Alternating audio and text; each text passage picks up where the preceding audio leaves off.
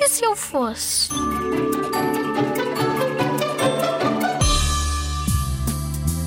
Se eu fosse um disco rígido, entrava num computador para tomar acesso a todo o computador, poder ir ao Google, ao Firefox, pesquisar o que quisesse, criar PowerPoints com as minhas coisas, eh, ler livros online, podia fazer tudo o que fazia como humano, até podia ir a aplicações de receitas para fazer receitas e fazer na minha memória disco rígido para depois me alimentar. Só que tinha de arranjar uma disca rígida para não estar sozinha, ou um disco rígido.